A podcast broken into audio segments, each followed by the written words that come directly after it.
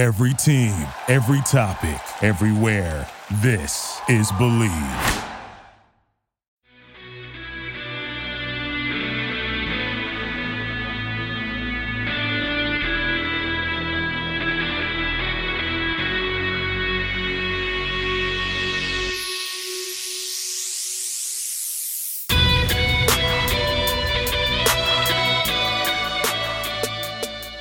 Hey, what's up, guys? Welcome to another episode of Believe in the Jaguars right here on the Believe Podcast Network. I'm your co host, Phil Smith, aka Phil the Filipino. And as always, I am joined by my co host, James Johnson, the managing editor of the Jaguars Wire over on USA Today. Jay, we've got a brand new episode, just stuffed with content for everybody. And we have also another guest, which we will uh, uh introduce here in just a moment. But, Jay, uh, it's already been a pretty eventful week so far. Uh, how you doing? Yeah, man, still trying to recover from the Yan trade this weekend, and then waking up Monday morning, first thing 7 a.m. to Leonard Fournette being waived.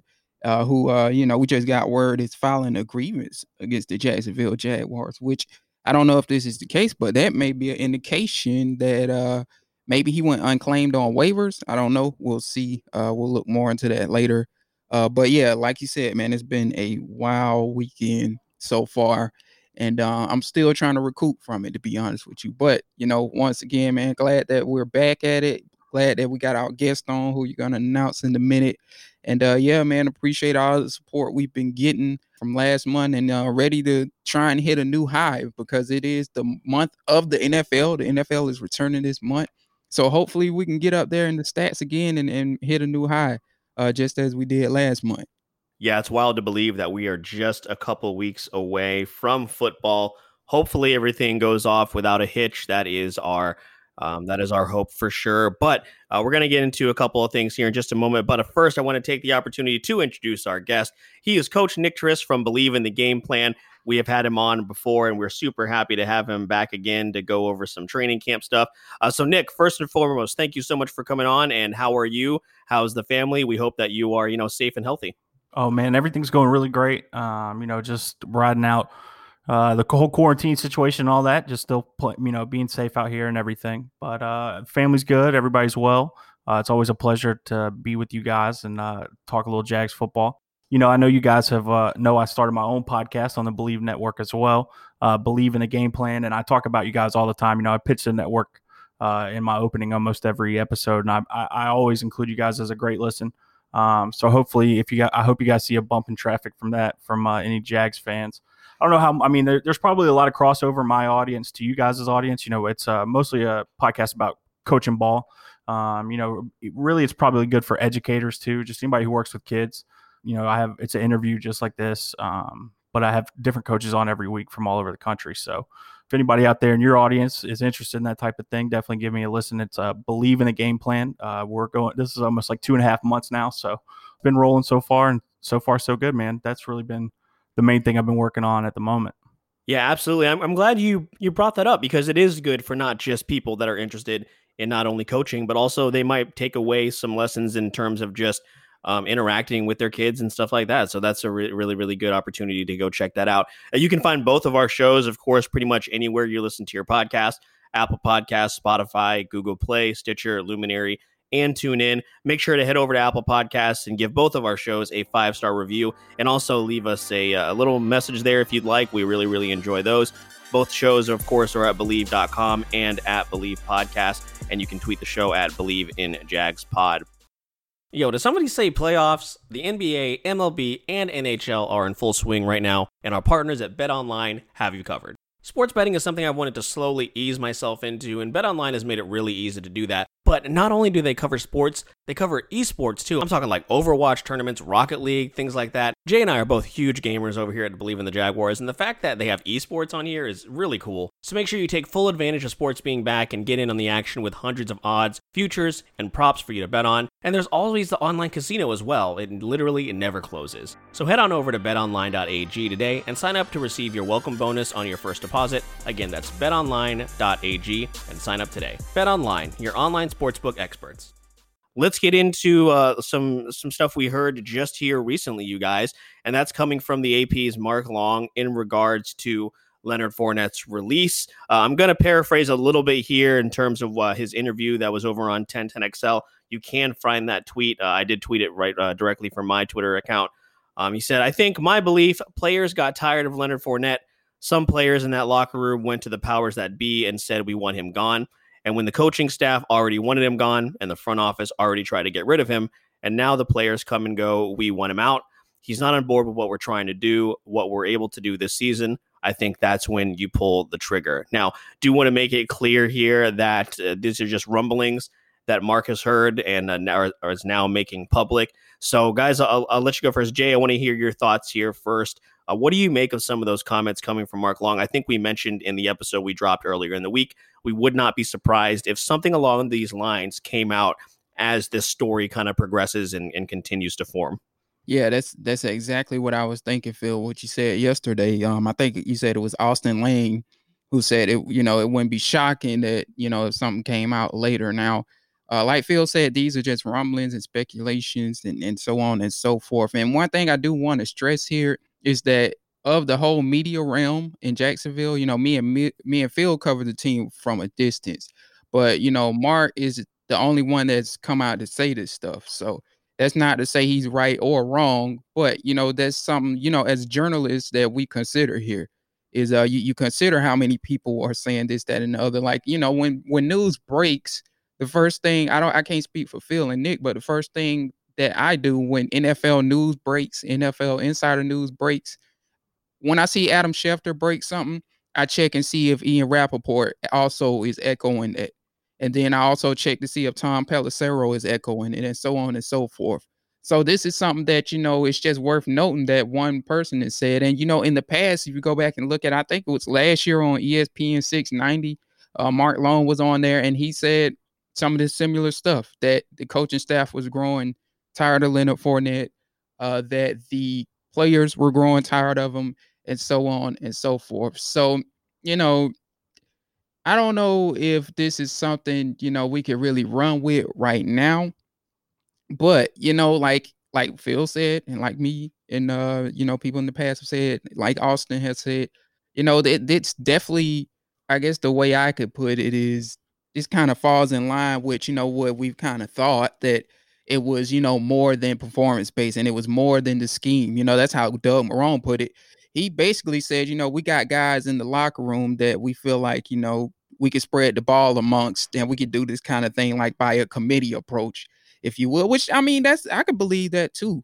Uh, you know, I could I could definitely believe that they like who they have in the locker room because uh, you know that's something that Pete Prisco has echoed. By the way, I don't know if y'all listen to a lot of Pete Prisco stuff, but Pre- Pete Prisco is a guy that I I do really value his opinion because he was in that locker room long before you know when when me and Phil and Nick were kids. Basically, he was there during the Tom Coughlin era. He knows every scout in there pretty much. He knows the ins and outs of that facility. Uh, he was with the Florida Times Union at the time. He's now with CBS Sports now, but you know he he was there in the beginning stages of that that organization, and he's kept tabs with them and you know, he said they really like James Robinson, somebody we spoke on, uh, who uh, I think we spoke on with Daniel Jeremiah uh, about, you know, how they got him. You know, that's somebody they high on um, based off of what they saw out of him, even though he went undrafted. They like Chris Thompson, which me and Phil, we alluded to that. Uh, that makes sense because Chris Thompson was in this offense with Jay Gruden last year and, and years before that. And, uh, you know, they probably like what they got out of Ryquell Armstead, this, that, and the other. But in terms of this whole thing with with Mark Long and what he said. Again, like I'm just curious to see before I even really go there eh, how many other people come out. But again, I I wouldn't be shocked if that's the reasoning behind it too. That some players did go to whoever you know, Shad Khan or Dave Caldwell, and say, "Hey, let's get him out of here." One last thing I, I do want to touch on is you know Mark went into details about you know some players did go to uh, Caldwell or Marrone or maybe Shad Khan or maybe Tony Khan, somebody. They went to somebody, the one of the higher ups. Uh, but look, there's also proof. While you know maybe that was the case that some players complained about Fournette, there's also a case you can make that players liked him in that locker room as well. We saw it in the uh, March. You know, he had plenty of people by his side. It was uh, Ronnie Harrison, Rock Armstead was there, Chris Conley. So, you know, you would think like he had, you know, he does have backers in that locker room as well. Uh, I guess the question is to like, is the locker room type uh, is one of those deals where they're split on Leonard Fournette, and is that what Mark Long is saying here? Is like some people like him and some people don't, and you know, and and what is it that those players don't like him for? Is it the kind of thing I mentioned yesterday, which you know, like I said, with the with the IG live thing where they were at practice, uh, you know, they were on. I think it was maintenance day for Fournette, but those kind of things and the kind of things, you know, fighting Shaq Lawson, who uh, Nick is very familiar with as a Clemson fan, and and you know all of the other things that came before the little incidents, the run-ins with Tom Coughlin, and so on and so forth. You know, are those the things that have alluded or or uh, basically boiled over to make some of the players not like him in that locker room?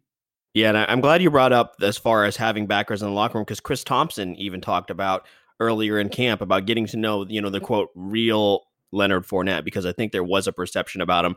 Uh, so, Nick, I want to pass it over to you because we haven't heard your thoughts about this. We talked to about a little bit about it before we got started, uh, but first, want to get your thoughts on the just the them hit, waiving him all together, but then also get into what you think about some of these comments from Mark Long.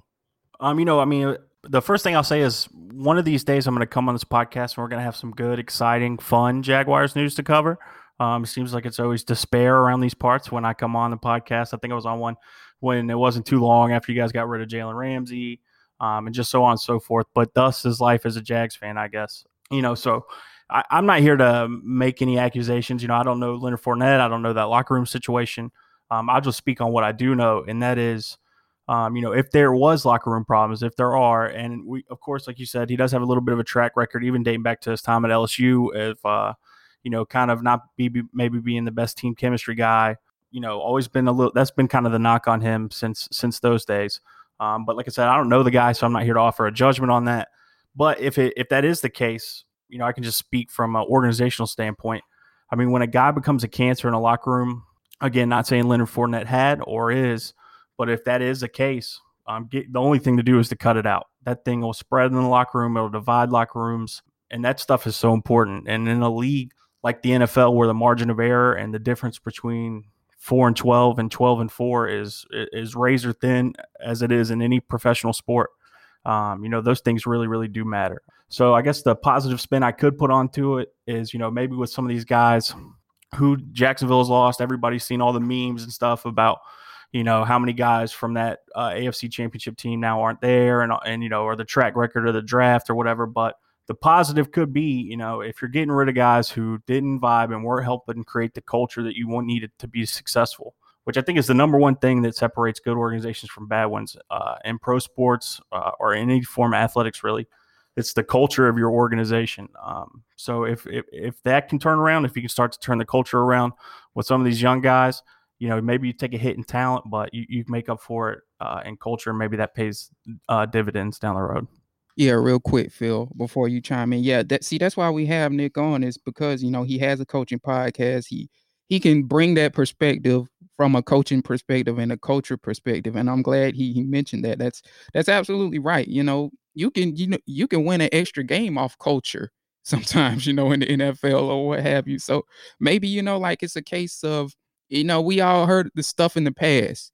Maybe it was a case of and again, that's like Nick said. I'm not saying Leonard Fournette was or isn't a cancer to that locker room. We don't know, quite frankly. But if he was, it feels like the Jaguars are basically in this stage where they're trying to clear out the last stages of uh, you know, those guys that were problems in their locker room. You know, Jalen's gone.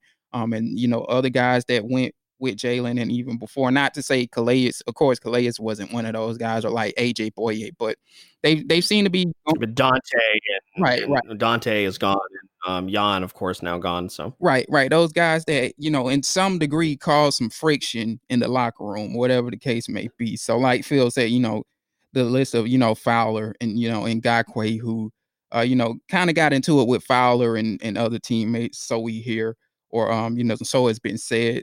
But, you know, maybe this is just them simply getting out the last of those guys and they finally like can take that deep breath and say like now we have a distraction free locker room regardless of what the record is we don't have to worry about the culture of this team and we don't have to worry about what's going on in that locker room. And you know that that takes a lot of pressure off of you as a GM, regardless of what happens. If Dave Caldwell and Doug Marrone are fired after this, at least they can go into 2020 and say we got this locker room the way we want it, and let the chips fall where they may. Yeah, it's you know just crazy to see where we are now, but uh, just like you said, Jay, I, I definitely think they're just going for this complete overhaul of the entire locker room, and now uh, that some you know some of these or most of these guys are now gone. They're going to be looking to uh, the youth movement, whether it be Minshew, DJ Chark, uh, Josh Allen, Caleb CJ Henderson, of course. I mean, I think we've already talked about this before. I think the selection of CJ Henderson and being just polar opposite from the personality type that was a Jalen Ramsey, I think kind of tells you all that you need to know. So, um, of course, I, you know, we're, we're recording this here on a Tuesday. Um, by the time the episode comes out, maybe something else will have uh, come out uh, as far as what happened there. But um, and, and t- until then, you know, make sure you you keep up with the show and and, and of course on um, the Jaguars Wire, and we'll bring all that information to you as soon as it breaks. Um, but we want to get into some actual football here, guys, because of course training camp has been going on, and uh, I'm going to slip into the a little bit of a moderator role, but also a fan role because I just want to hear you guys talk about this. Um, as far as you know, some training camp stands out. We're going to start on the offensive side, specifically with the wide receivers. Um, of course, I have made it very clear how excited I, I was that the team took Collin Johnson, of course, as a Texas fan, but I'm also very excited for Laviska Shenault. So, Nick, I want to hear you first in terms of the wide receiver group who you think has been a standout. In in the little bit of film that I watched as far as Laviska from last year, I definitely feel like he's a lot faster than you know his 40 time. And Jay, you've made the comment that you believe he was injured at the combine, and I feel like he plays a lot faster when I look at the tape. So talk about who's been a standout for you from that receiver group. Nick, I'll, I'll let you go first. Yeah, so you know, as far as the reports of how they performed in camp, I, am I'm, I'm obviously leaning on you guys for that. We discussed it kind of off there, and you guys told me who the bright spots have been reported to be. Um, all I can go is based off you know what I evaluated before the draft and after they were picked. You know, I, what I like about that position is I think you have uh, guys who complement each other well. I think you have some guys who do some different things well. Uh, Shenault, as you said, he's uh, an explosive run after the catch type guy. Um, very good route runner, quick in and out of his breaks. And like I said, just an explosive playmaker when he gets the ball in his hands, can make things happen for you.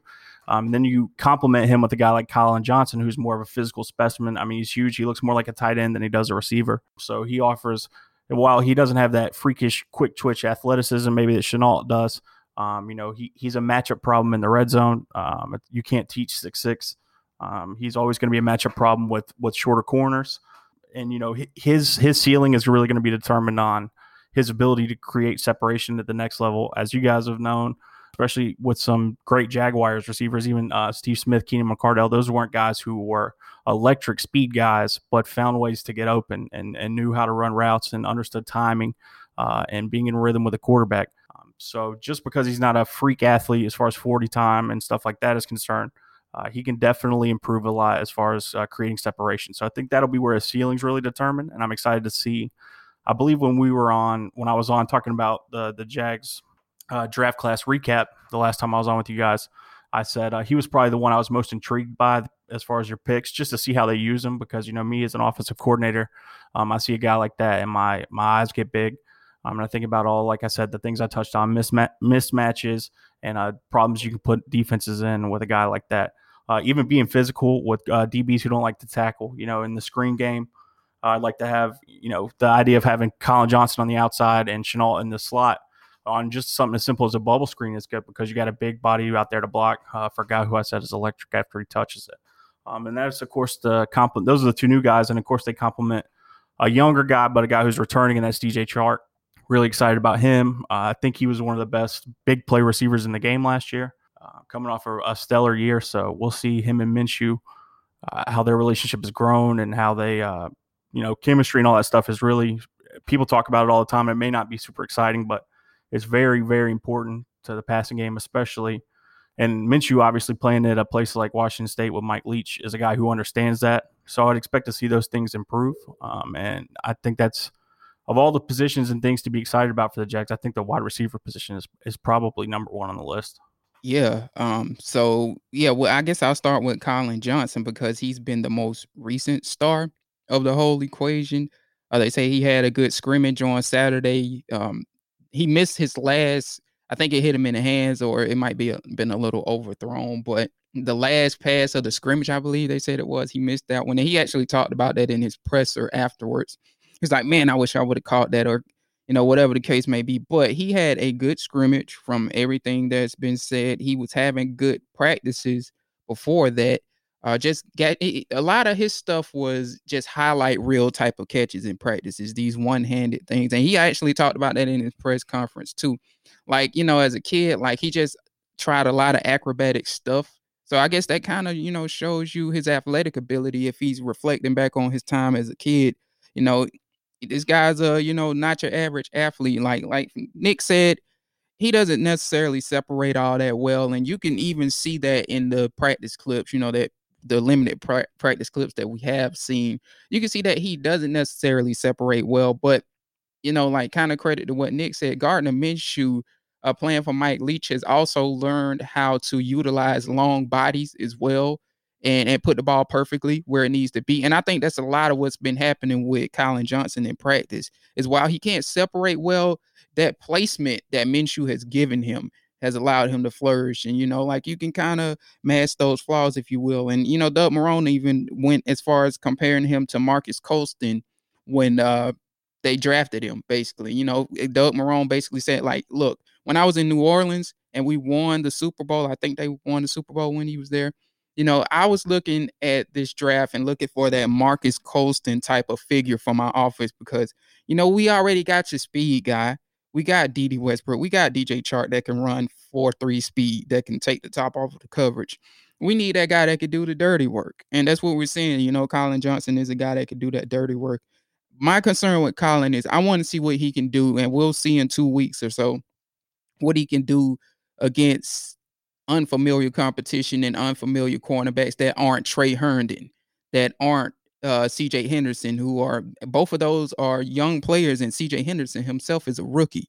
So, you know, like I don't want to use this so much as a barometer right now.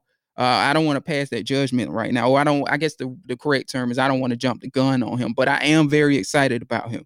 But I want to see what Colin Johnson does against some of these other cornerbacks on other teams because as we all know, they haven't had a preseason to allow us to see that basically. So, you know, you can get familiar with these defensive backs. And not only that, like I said, we're not sure if the defensive backs on this team are any good either. So that's all I'm saying is that's worth noting and uh, worth mentioning. Laviska, I guess where I kind of disagree with Nick is the route running ability. I don't think I don't I want to say he's a bad route runner, but that's where he does need to improve. And you know, I think that's where Keenan McCardell is working with these guys, him and Collin Johnson. You can tell like the emphasis they've put on uh, at least Keenan McCardell has put on route running because now you know you see these. It was one clip where I saw Collin Johnson. You can tell they've been doing the and I know Nick know of this drill, the tennis ball drill for receivers uh, to help them you know get low into their cuts and come out of their cuts low. Uh, it, you can tell they definitely been doing some kind of tennis ball drills or whatever the case may be to get these guys to go into their cuts low because it's just it's just visible.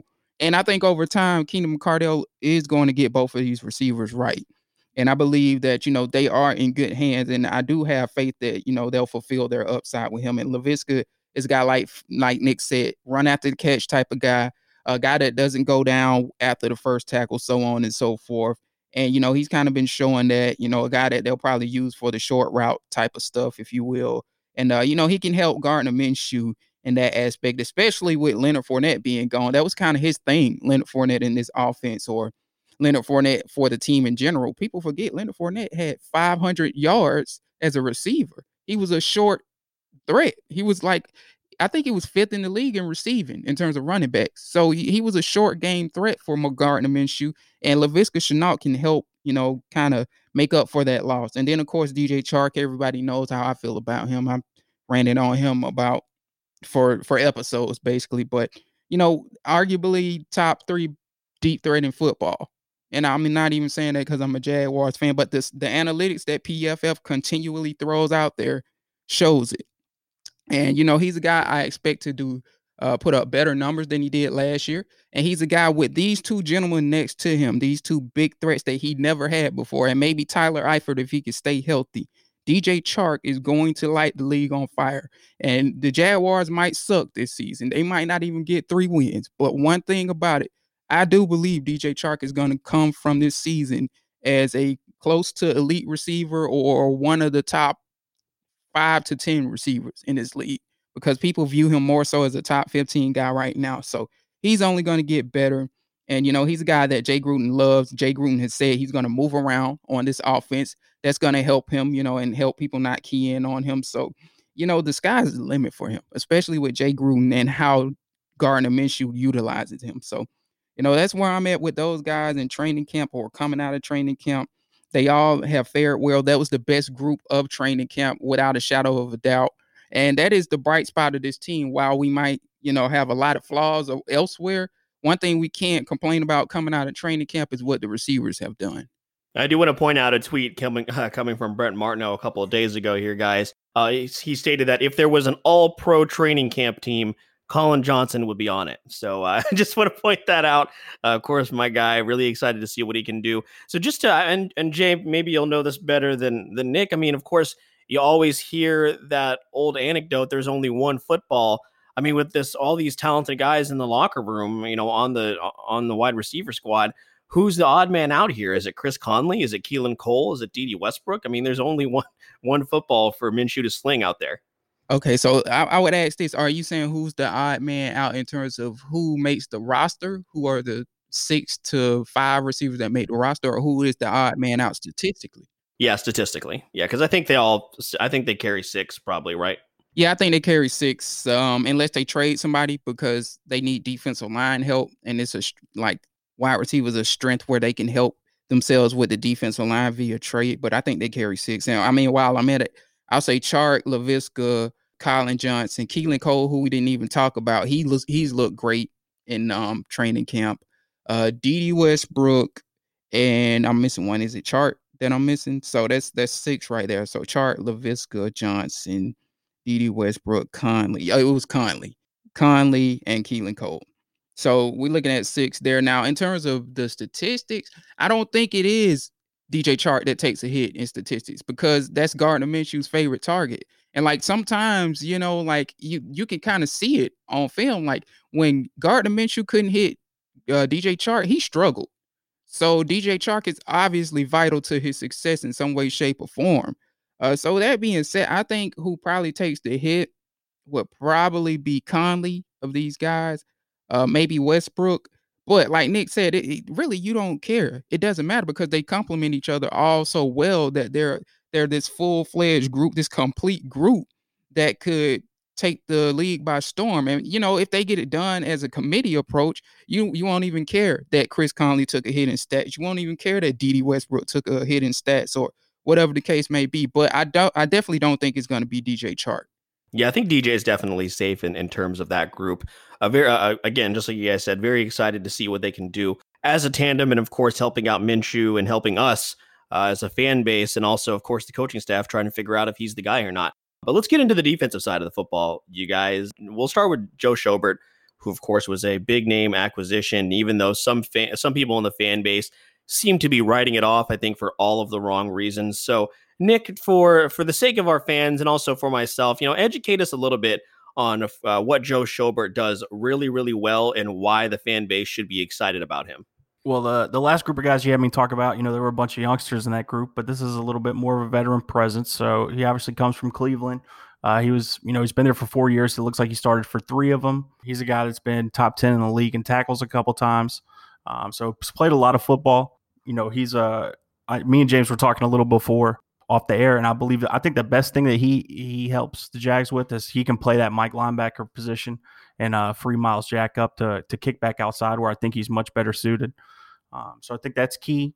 Uh, I think, like I said, having a guy who's been around, who's been, uh, it's another guy, a chemistry guy, a locker room guy. You know, all reports is he was a beloved teammate in Cleveland.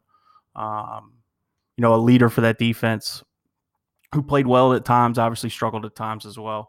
But, you know, he, he was always coaching up young guys as, uh, in Cleveland too. So uh, definitely a guy that I think is going to have a lot of upside for the Jags.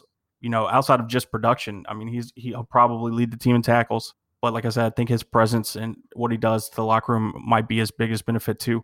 I'm really excited to see him uh, kind of mentor Shaquille Quarterman, who's a Jags draft pick. I'm really excited about that guy's a, a, a first first and second down terror in the run game.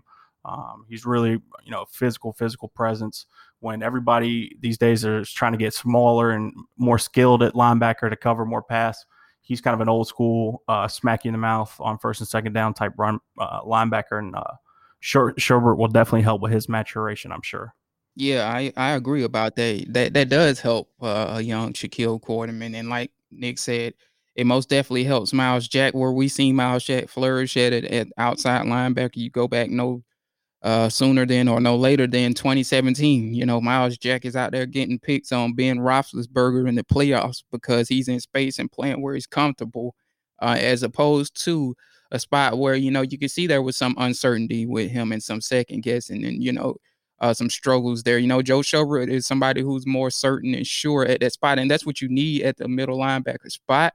Uh, you know, Joe Schobert is also somebody that you know in, in training camp has looked good and I, he even picked off Minshew one time. He may have more than one pick, but I know he picked off Minshew at the scrimmage. Uh, you know, that's another thing he did. He did real well at Cleveland too. Is he he forced a lot of turnovers. He, you know, he was uh he was high up there in the linebacker rankings for forced fumbles and and and uh, interceptions the last couple years. So he's a guy that seems to have a nose for football as well. That's something I meant to touch on in my answer as well.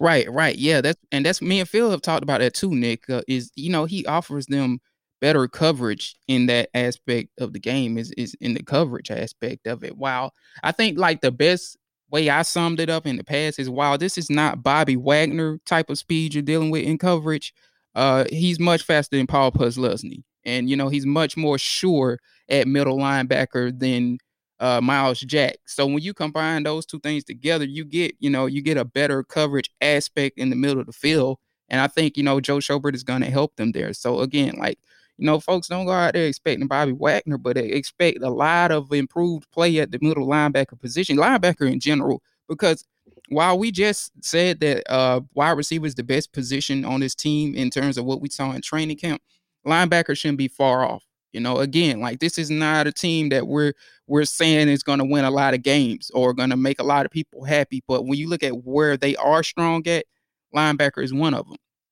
You have Cassius Marsh, who is playing defensive end as well. He's, you know, been arguably the second best pass rusher of of the whole training camp process. They got K'Lavon Chaisson, who's going to play some strong side linebacker and put his hand in the dirt too. So you add that with uh, like what Nick said, and, and Joe Schobert is there to mold those guys and lead them.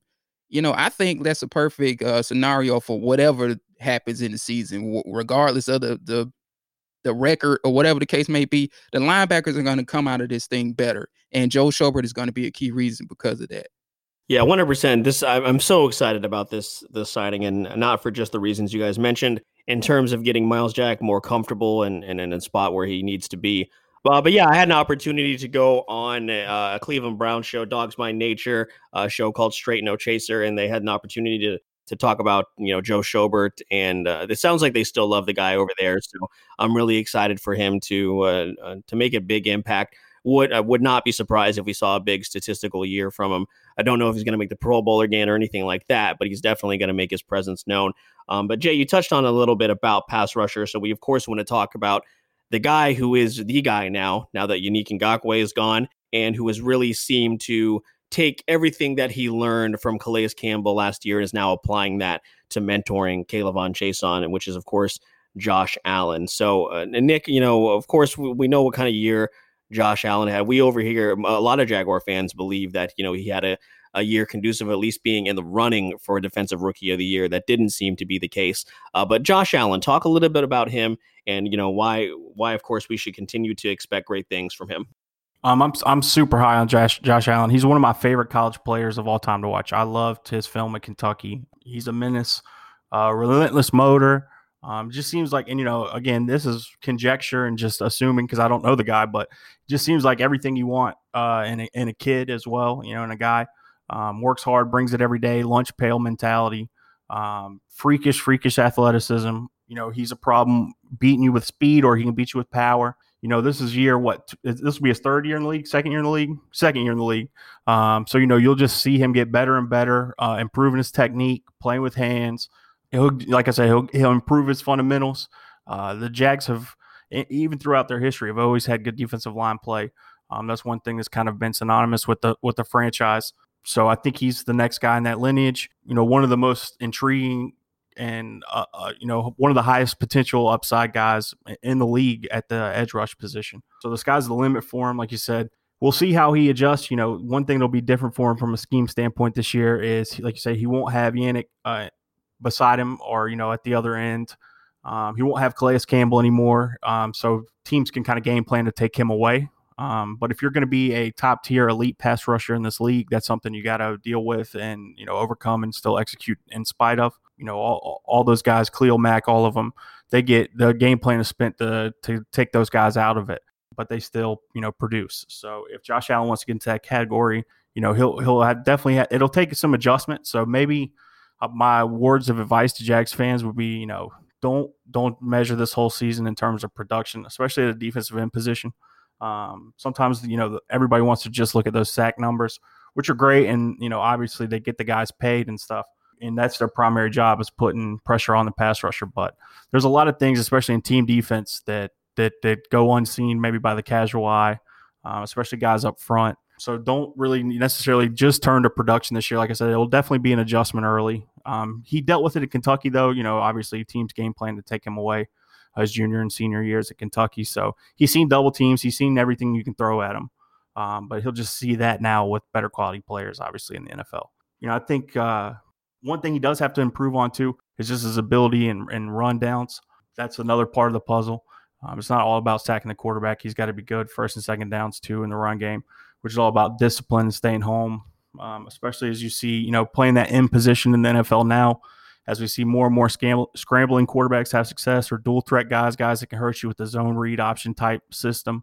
Um, you know, you're getting read a lot of times, so you have to play your technique and play whatever your assignment is, and make sure you're pay- playing responsibility based football. Um, so that's that's an area he can improve on as well. And uh, you know, not to toot my own horn here, but before the Jags draft, you guys had me on and uh, I think I, I, spent a lot of that time talking about how I think the biggest thing they should address this offseason was their uh, rush defense because it was you know bottom bottom third of the league, and they did. I mean, you could see the proofs in the pudding. Uh, the kid from Ohio State, the defensive tackle they drafted uh, in the second round, obviously was a pick they spent on that. Uh, Schobert as a, a, move I think they made to shore up the run game. You know, a, a bunch of moves they've made this offseason um, have gone to addressing that because I mean, especially in this league and in, especially in your division – um, where teams are running the football a lot too. Colts and and, and the Titans especially run the football a lot. Uh, you got to be able to stop that rushing attack, um, or it'll be a really really long season. So I think that will be another area uh, for the football team that's improved this year. Well, Nick, I, I and Jay, just really quick, uh, I don't know if you know this, when we had a an episode maybe a, a month or so ago where uh, Jay, uh, I, and also my other co-host for my other show, the Wait For podcast we did a uh, 2020 hot takes episode, and Jay had uh, had made it so that uh, Josh Allen, he had predicted Josh Allen will be in the top three in sacks in this uh, in the league, if I if I remember correctly, Jay. Uh, so he is going to be paying very much attention to those statistics. Sorry to point, sorry to point that out, Jay. yeah, yeah, and you know I was just about to address uh, something that had to do with that you know, like it that might not happen now because you know, as Nick alluded to, they spent a lot of resources into shoring up against the run. The problem is, since I made that prediction, they lost Al Woods and Rodney Gunter, who were going to be two run stopping forces that were going to take the pressure off of him. You know, Al Woods obviously he opted out because of the coronavirus concerns. I don't think nobody could blame him for that. And Rodney Gunter, he's uh you know he's retiring from the league because he has a heart condition nobody can blame him for that as well uh so those are two guys that they got in you know free agency that were going to be arguably starters and uh, not only that but just great run supporters so now they no longer have those guys and that's concerning and you're right and now they definitely can key on josh allen uh, who I guess you know that's that's who I get into next. But before I do that, uh, another name Nick mentioned that could definitely help him, DaVon Hamilton, the third round pick from Ohio State. You are absolutely right. DaVon Hamilton is having a good training camp. arguably, I mean, I know he's been playing a lot of the backup guys, but nobody from what I've heard, from what I heard or seen, has been able to stop him. And I think that is you could attribute that to DaVon Hamilton ain't your average 6'4, 320 pound guy. He's got some athletic ability. Uh, if you look at him on film, it was times where you know he he somewhat looked like a three technique more than the nose tackle on film, and it was like, dude, that dude got back there a little too fast. Uh, he swim moved that guard or that that uh that that center a little too fast for my liking. You know what I'm saying? Like if you're if you're the opposing team, that is. But yeah, that DaVon Hamilton is sneaky good, and I think he he might end up starting at this point. But we'll see. I mean, he's got to beat out a veteran in Abry Jones, who's been in the league for what six, seven years, something like that. that that's not going to be easy to do. But DaVon Hamilton is, if we're talking about the key guy that's going to take the pressure off of uh, Josh Allen, DaVon Hamilton might be that guy in terms of Josh Allen, yeah, like you said, you can see there's been certain elements of his game, like Nick said, that when you're you're in your second year, you improve on. You could tell he spent a lot of time in the offseason working on the intangibles, um, working on the fundamentals. He also added weight, so that going back to what Nick said, that can help him.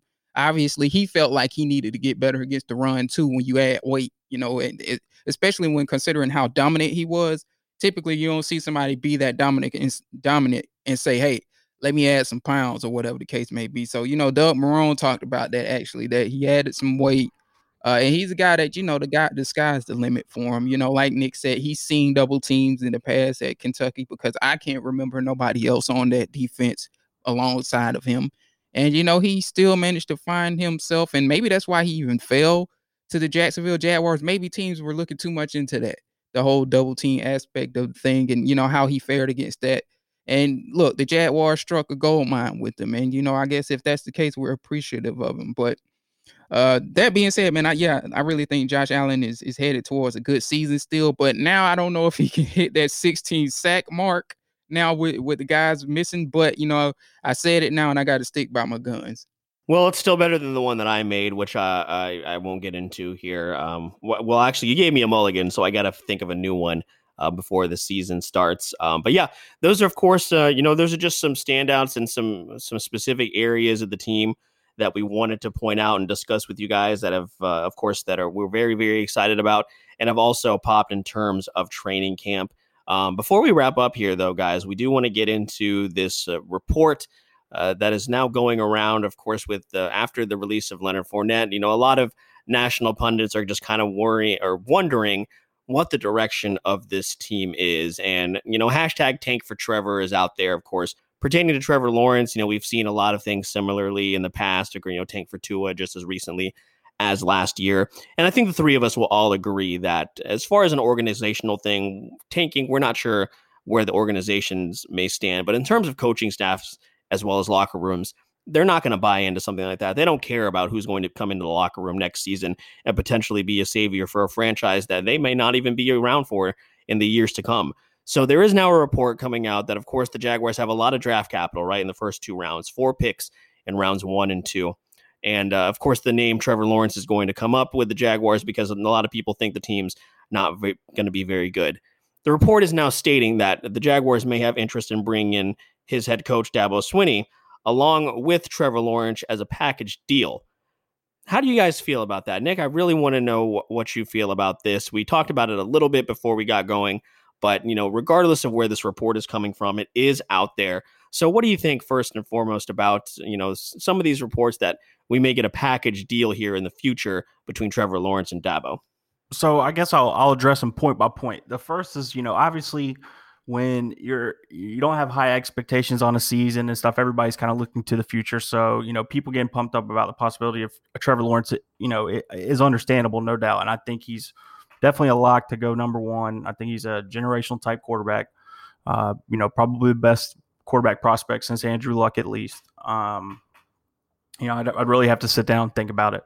But he's up there an elite elite of the elite uh, in terms of prospects are concerned. Uh, but you know, uh, it's just I hate hearing anything about tanking in the NFL because it's never going to happen. You know, these are guys. You know, one thing I kind of wanted to just say about this too is, you know, everybody's kind of counting the Jags out this season, and, and one thing I've always been a firm believer in is just like I said, I talked touched on this earlier. Uh, just the margin of error. There's not much separating 12 and 4 and 4 and 12 teams in the NFL. All these guys are super high level athletes of, you know, the elite of the elite, ultra competitive. So you're not going to get a room of 54 guys um, to tank for a season. Uh, they put too much into it. Their careers are too short. Um, it's a business. Everybody's looking to win. That's job security in the NFL is winning. So you're never going to get a front office to tank. You're never going to get a coach to tank. You're never going to get players to tank. It's not the NBA where you know half the season you know you're not competitive, and then you put in all the rookies and guys go on the IR and and all this stuff where games so where that game is so truly dominated by superstars. You know, you either have a guy or you don't kind of in that league. So it makes a lot more sense. It's easier to control but it's never going to happen in the NFL. You saw what happened with the Dolphins. Everybody thought they were tanking, um, and they were one of the best coached, hardest playing week in, week out football teams, one of the hardest outs every week. Um, you know, they, they won more games than people thought, and they were a couple plays away from winning a lot more games. Um, so, you know, this could really, uh, this negative negativity that's out there in the national landscape with the Jags could really be positive for this group. Um, you got a young guy who doesn't care about expectations, doesn't care. You know, people have written him off his whole career um, and that's the leader of the football team. So, you know, maybe they take this narrative and you know, and and surprise a lot of people. I don't think you play in an ultra tough division. Um, you know, I don't think any of the division games are unwinnable. So I think that puts you right in the mix. I don't think by all means that it's written in stone that the Jags are going to be terrible. Um, and you guys are looking at the number one pick. I don't think that's set in stone. And I think anybody who tries to tell you it is, you know, that's nuts uh, in this league, especially. So if we get to the time where we're 0 and 7 or something like that, and we're really starting to think about the number one pick, we can you guys can have him back on, and we'll talk a lot more about Trevor Lawrence. Um, but now kind of move on to the Dabo Swinney thing. There isn't a guy out there that has more of an impact on my career, or that I look to as more of an inspiration for uh, who I try to be as a coach than Dabo. So it's a guy I'm ultimately, you know, I'm super familiar with. Um, I'm followed him you know his whole career. I've had the opportunity to meet with him and work with him a bunch uh, at camps and clinics and things like that. So our paths have crossed. So I feel like I have a pretty good vibe for this guy, um, and I cannot see. You know, I'll, I'll, I'll give you his words to explain my rationale. You know, he he always says this is a relationship business, um, and that this game all ultimately boils down to in our profession boils down to the relationships we build with people. Um, and I think he has too much of a passion for what he does currently to get into the business, the ultimate business of pro football. Um, I think he loves that relationship business. I think he loves um, molding young men to not just successful athletes who go on to good futures in the NFL, but also to men who excel as fathers and family members and and all that stuff. And I think that's truly where his passion lies. So him going to any NFL team, whether it be the Jags or anybody else, would be a huge shocker to me. Um, you know, one one aspect of this, not many people maybe would consider um, or that have seen, you know, I've seen a lot of articles and tweets about this whole topic, but I haven't seen anybody take this angle on it. Um, you know, he actually, despite them taking jabs back and forth with each other in the media during their 10 years together, he's actually got a pretty good, close relationship with Steve Spurrier, who obviously had, you know, 20 years ago was was in a similar position. He was the hottest young coach in college football. Everybody wanted to know if it would work in the NFL. And, you know, he chased it, and obviously the results weren't great. And I think if you ask him to do it all over again, he probably wouldn't. So I wouldn't be surprised if in situations where his name has been mentioned for NFL jobs, Coach Swinney hasn't leaned on a guy like Coach Spurrier to ask exactly what it is. And I think the big difference, like I said, you know, we I coach college football too, obviously at a much smaller level than Clemson, but uh, you know, we're dealing with kids still. I mean, they're 18, they're legally adults or whatever, but they're they're kids, and you know, we're taking them and we're developing them into young men. And like I said, I think that's where his heart and where his passion really lies. And I just couldn't see him giving that up, especially with such a good position he has at Clemson. I mean, he he'll be a god there. You know, not to you know that's probably poor phrasing, but he is. You know, he's probably the most popular figure in the history of that city, and will be. You know, he'll be a legend. There'll be a, stat, a statue with his name outside the stadium forever. So I just can't see him giving that up to go to you know, an, an, an, NFL gig just from a culture standpoint, from a personality fit standpoint. I think he's really, you know, just happy where he is. He's got kids on the team still. Um, he's got the, one of the best staffs, if arguably not the best staff in college football, who have all been together for a long time. Something you never see in this business, especially at upper high level of college football. You never see staff continuity. Everybody's always leaving for the next job, and they have a tight knit group. And man, it's a family up there, and I just cannot see, like I said, that happening. So if it happens, count count me as surprised as anybody. So I think that would be I think it would be a, a great hire for the Jags. Obviously, I believe in the guy, but the long shot of long shots is how I would summarize the whole reports of it. Yeah, yeah, it's funny. Uh, you you mentioned the part about like how they're a close knit group in that staff. Because if I can recall, like him and Brent Venables, is it Venables? They've been together forever, and it seems like you always hear Venables' name pop up to go to the next college opening, and he just remains there for years, and years, and years. It, I, if, I can recall this correctly, yeah, those two are those two are they're they're really close. You know, they've been coached together for about I think this is like Coach Coach Venables like eighth or ninth year at Clemson. I think Coach Swinney had a DC for like two seasons before. He's been the head coach at Clemson. This will be his tenth year. So I think he had one DC previous, and then it's been about seven or eight years with Coach Venables. And they're really close. Their kids went to the same high school. They all played at Daniel High School in, in, in South Carolina. So they're all on the high school team. Both of Venables' sons are now on the roster at Clemson. One's a DB, one's a linebacker. Um, so I wouldn't expect him to leave for a while. Like you said, I mean, even in their offensive coordinator, uh, Coach Tony Elliott, you know, they had had co-offensive coordinators for a long time, ever since Chad Morris left to take the SMU job. It had been him and Coach Scott, two guys who had been on staff the entire time Coach Swinney had been a head coach. Um, and Coach Jeff Scott just left to take the USF job. But until then, you know, those guys had been intact literally throughout Swinney's entire career. Um, it's just such a tight knit family. It's different there for sure. So yeah, when you when you say that, you bring up a good point. Like that's the first thing as a coach or as an owner you look at when you come into the NFL. The owner, Shad Khan, in this case, is going to say, okay, who you're going to bring with you on this staff, or should I say the GM?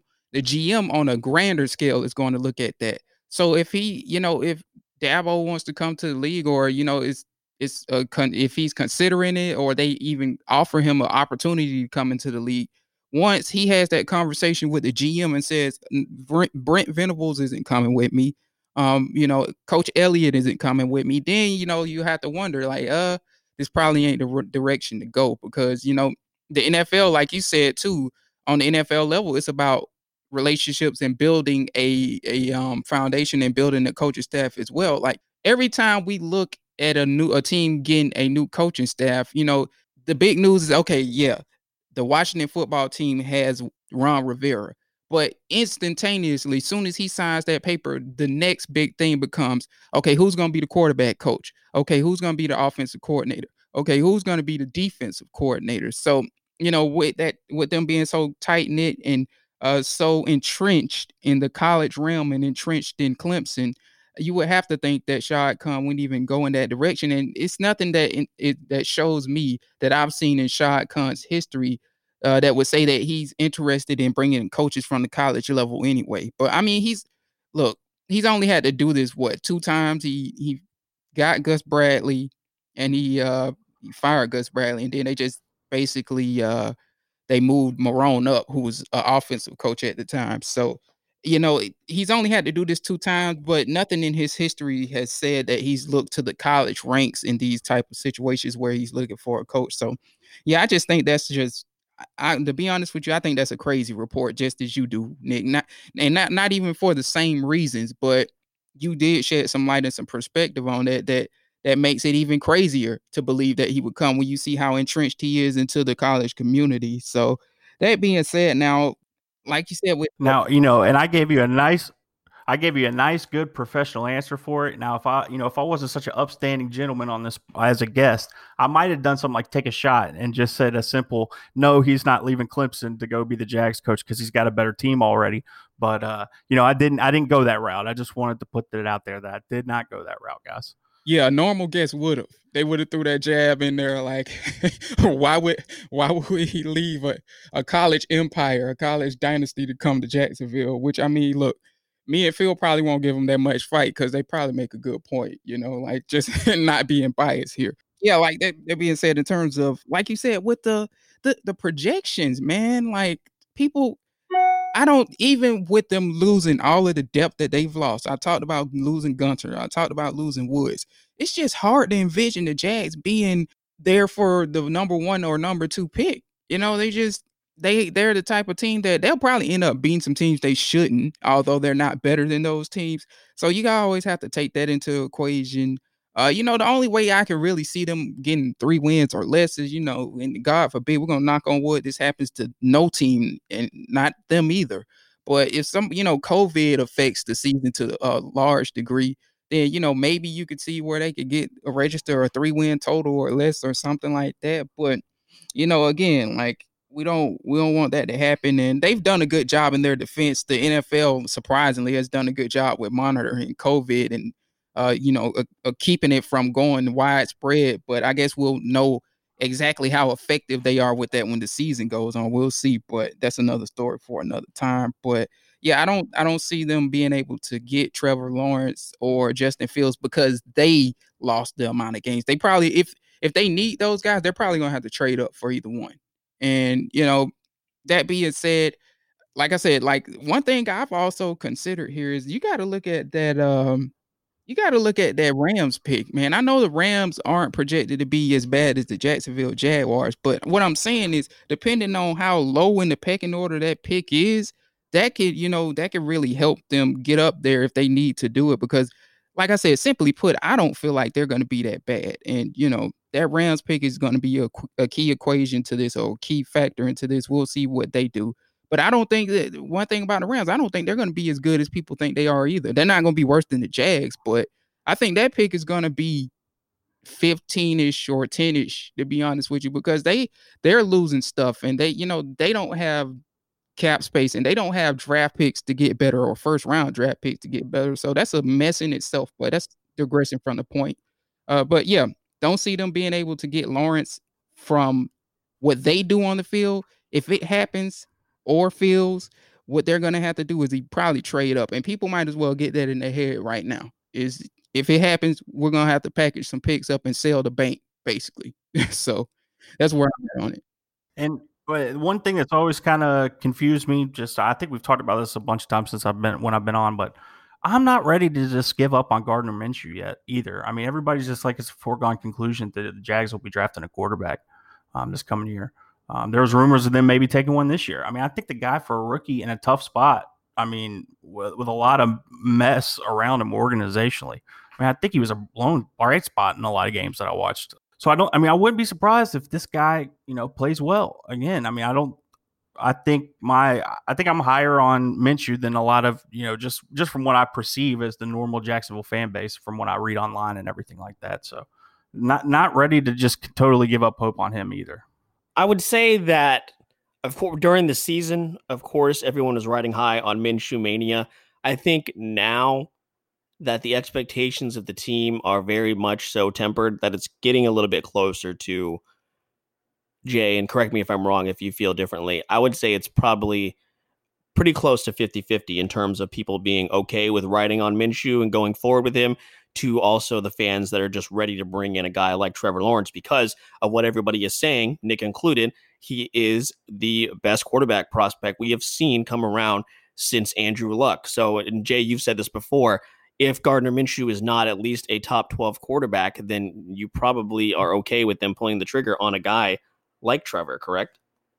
Right, you're right. They're about 50 50 on it. I think like where it may be wavering a little bit more in one direction than the others now that they're just losing so much. That and when I say losing so much, they lost Leonard Fournette, they lost Yan, uh, they you know they lost Gunter and Woods. Yeah, it just feels like a total rebuild, top mm, to mm-hmm. bottom. Yeah, right, and that's why some people are like that. That may have been high on Minshew, are like, oh, I don't know if he can survive this. You know, like they they're kind of skeptical, but it's about 50-50, Although you know, like I said, it's it's kind of wavering in another direction, maybe 48, uh, 48 to 49 now. But that being said, though, man, like, yeah, like Nick said, I agree, man. Like, you know, I'm skeptical. Don't get me wrong, I'm skeptical on Gardner Minshew, but I'm not ready to throw my hat uh, in this bid for him just being bad. I think the kid has potential and he has talent. And, and what I especially think could help him is he has Jay Gruden now. And Jay Gruden, and I've said this in the past, Jay Gruden's history with young quarterbacks is good. I mean, Andy Dalton went to the playoffs three times with uh, Jay Gruden with the Cincinnati Bengals.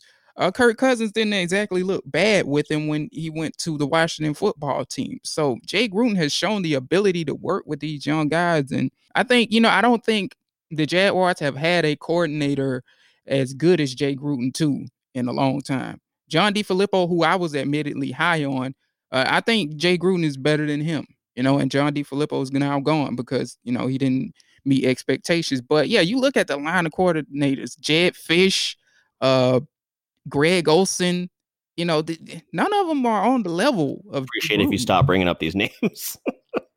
yeah, yeah, I know. Oh my God, it, it's rough, but yeah, man, like don't discount Gardner Minshew and don't do it especially because not only his ability, but what Jay Gruden has shown he can be able to do offensively. And like we said, this young receivers group is only going to help him. We feel like, you know, like right now looking at it from training camp. So yeah, don't don't count him out yet.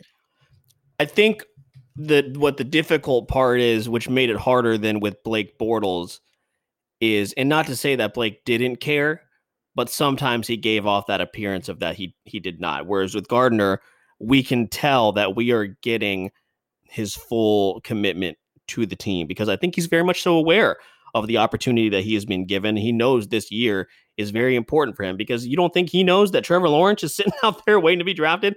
Justin Fields, you know, all these guys, he knows. I mean, he's I'm sure he's very much aware that there are people in the fan base clamoring for a guy like a Trevor Lawrence.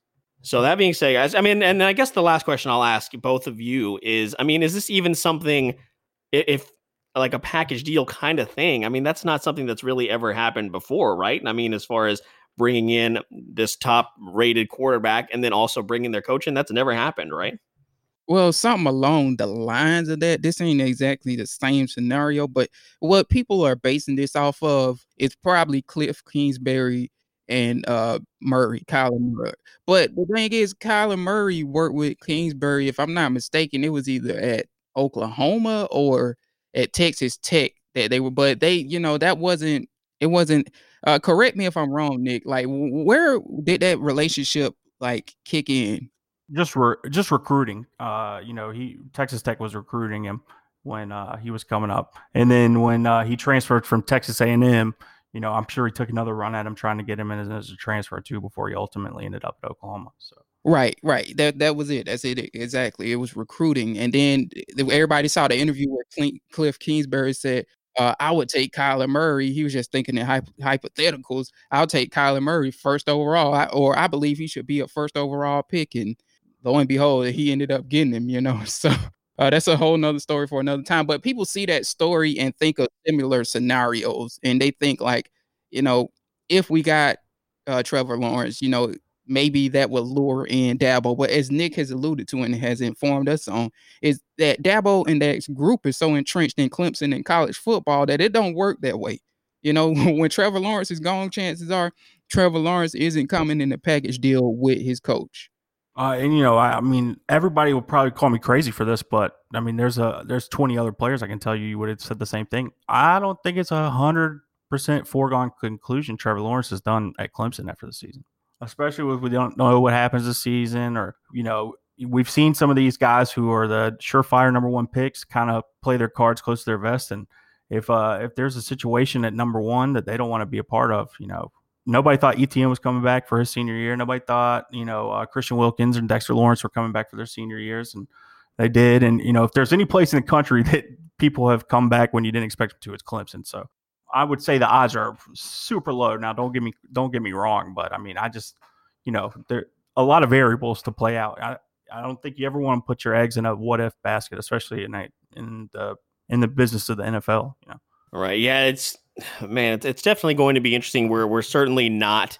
Um, this all this talk is definitely not going away anytime soon. But it's good to see. Uh, good to hear where you guys stand on that. All right, guys. Well, those are the primary topics that we wanted to get into here. Uh, you know, Nick, thank you so much for joining us. Really quick though, before we get out of here, there is one more thing I want to address with with you here.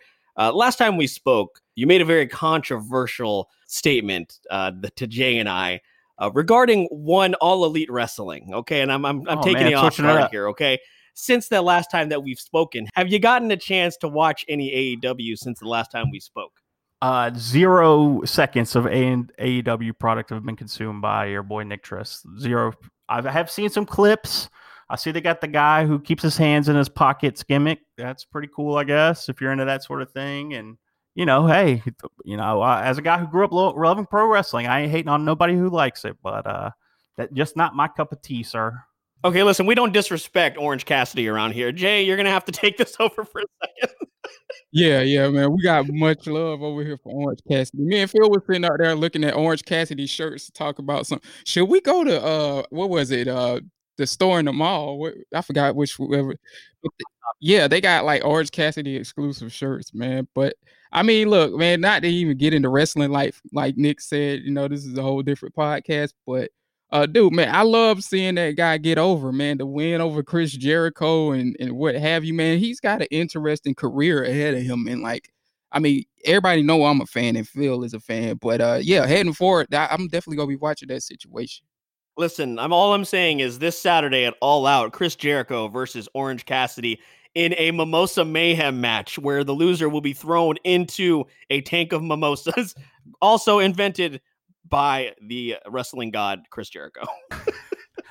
There's a lot of things I thought we were going to talk about on this podcast today. I did not think hands in his pocket wrestler was going to be one of them. Or a mimosa match. mimosa mayhem match. Listen, Chris Jericho, he is uh, like you said, he is he is uh, many things and aware of a lot of different hats. But I just wanted to address that. But uh, Nick, again, thank you so much for for joining us one more time. Let everybody know where they can find your work, including the podcast, and really anything else that you'd like to speak about before we get out of here.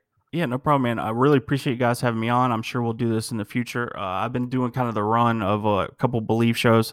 I did the Bleav in the Georgia Dogs podcast last week, and I got a couple more lined up uh, in the near future. So just trying to do a little cross promotion on the network, which is great. You guys should all check out the you know the the lineup of shows the Bleav Network has. Uh, the guys at the main office have always been a great help to me. You know, our, the partnership of Bleav probably wouldn't have been possible without you guys' connection. So I appreciate that. And, uh, you know, if you want to connect with me, my Twitter is at Coach Trist, and my show is Bleav in the Game Plan. That's all one word. And if you want to follow the show on Twitter, it's Bleav, B L E A V uh, underscore game plan. Again, all one word. So you can find everything there. Uh, one episode a week comes out every Wednesday at about 4 5 o'clock. All right. As, as, as you heard them, make sure you check that out. And Jay, what do they have to look forward to over here, of course, on Bleav in the Jaguars and over on the Jaguars Wire? yeah, like we said in yesterday's uh, impromptu episode about Yan and uh, Fournette, look forward to uh, all of the, you know, the stuff leading into the regular season now because the bulk of training camp is over with. The hardest part is over with. So it's not necessarily a lot to cover training camp wise, but, you know, we'll still dabble into that.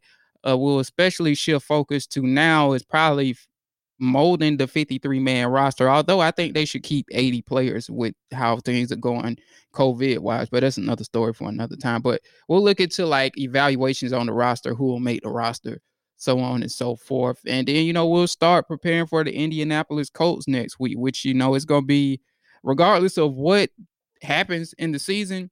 Me and Phil are finally ready to start talking regular season football uh, because that makes our jobs easier because there's football on every week at that point and we don't have to come up with impromptu stuff you know what i'm saying and then do scripts and so on and so forth then again access in two more weeks we'll probably be mad as hell about the results and how bad the jaguars have gotten beaten that we already over the season at that point so you, you never know with us we, are bipolar but uh that being said that's what you guys got to look for on the jaguars wire and Bleav in the jags podcast that's right, guys. Jacksonville Jaguars off-season champions, and our season is about to end, and the real one is about to begin. So, again, guys, remember you can find Bleav in the Jaguars and Bleav in the Game Plan anywhere you listen to your favorite podcast, which includes Apple Podcasts, Spotify, Google Play, Stitcher, Luminary, and TuneIn. Make sure you head over to Apple Podcasts and rate the show and subscribe. Uh, you can also find us on Bleav.com and at Bleav Podcast. You can find myself at Phil the Filipino, F I L I P I N O. Jay is over at Sports Grind underscore Don, and you can tweet the show at Bleav in Jags Pod. Thank you guys so much for joining us. You guys stay safe, stay healthy out there. This is Bleav in the Jag. This has been Bleav in the Jaguars on the Bleav Podcast Network. We believe. Do you? We'll see you next time, guys. Thank you for listening to Bleav. You can show support to your host by subscribing to the show and giving us a five star rating on your preferred platform. Check us out at Bleav.com and search for B L E A V on YouTube.